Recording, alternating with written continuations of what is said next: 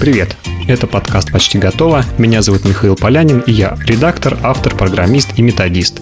Сейчас пишу журнал «Код», помогаю запускать разные корпоративные бренд-медиа и объясняю сложные штуки так, чтобы они стали понятными.